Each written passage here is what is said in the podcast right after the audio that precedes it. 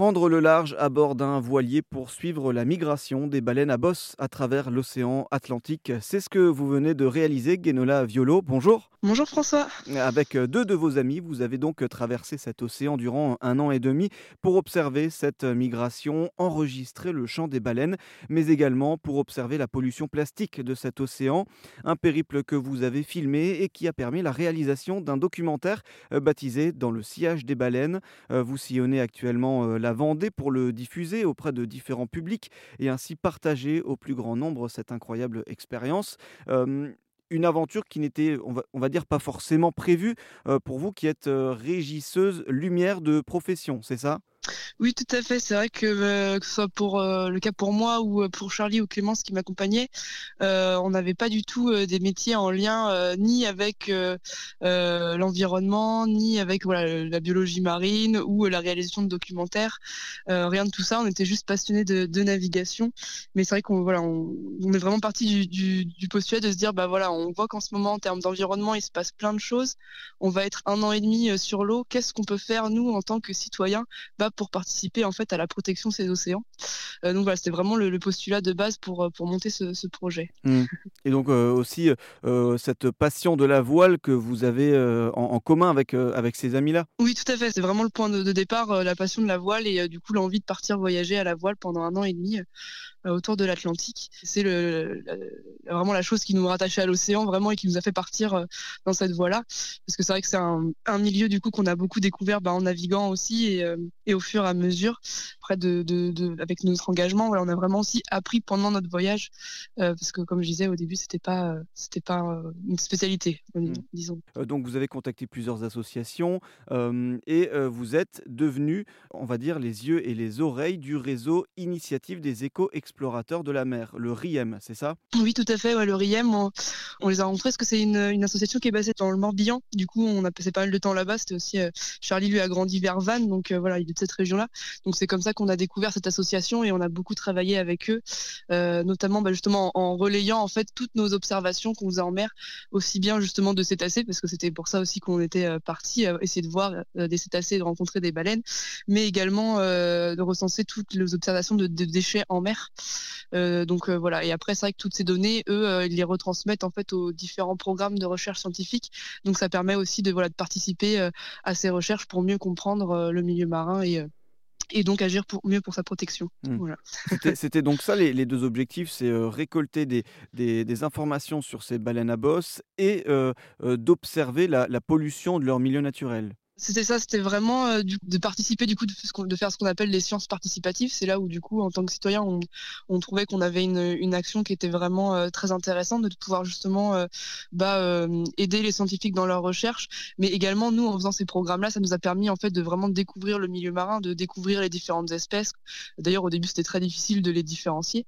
donc voilà, c'était tout un apprentissage qu'on a pu faire grâce à, ces sciences participatives. Donc c'était vraiment très intéressant. Et donc sur le sujet des cétacés, mais également sur euh, la pollution plastique. On a également fait pas mal de nettoyage de plage et pareil, on a collecté des données lors de ces nettoyages euh, avec un programme qui s'appelle les initiatives Océane. Euh, c'est un programme qui est proposé par Surf, Surfrider Foundation, qui est du coup une ONG internationale, donc pareil qui a beaucoup de poids aussi après qui se sert du coup de toutes ces données euh, donc pour la recherche mais euh, surtout après pour essayer de faire euh, évoluer les lois sur l'utilisation du plastique. Et donc là on voit aussi toute l'importance que ça peut avoir de voilà d'essayer de faire bouger les choses à, plus grande échelle. Mm. donc voilà, on avait très envie de participer un, un peu à tout ça. Et surtout bah c'est vrai que pour le côté pollution plastique, c'est des choses dont on avait déjà beaucoup entendu parler. Et c'était autre chose aussi d'aller se rendre compte par nous-mêmes et de, constater par nous-mêmes en fait, ben voilà, quelle quantité ou quoi. Euh.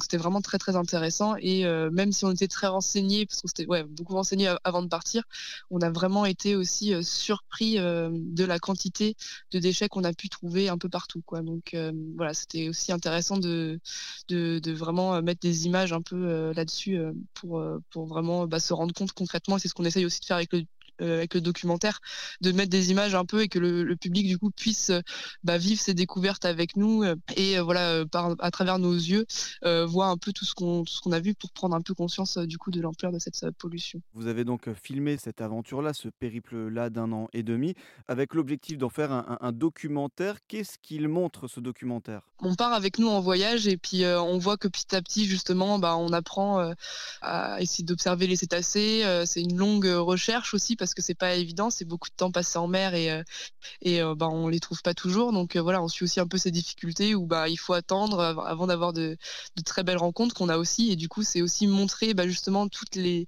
les superbes rencontres, toutes les espèces qu'on a pu qu'on a pu voir, qui étaient qui étaient vraiment incroyables. donc vraiment voilà, faire, découvrir un peu ce milieu marin comme comme on l'a découvert et aussi bah voilà témoigner de tout de toutes les pollutions plastiques qu'on a pu voir, donc aussi bien euh, des déchets trouvés au milieu de l'Atlantique que voilà de, plages vraiment euh, jonchées de déchets dans des endroits pourtant très isolés.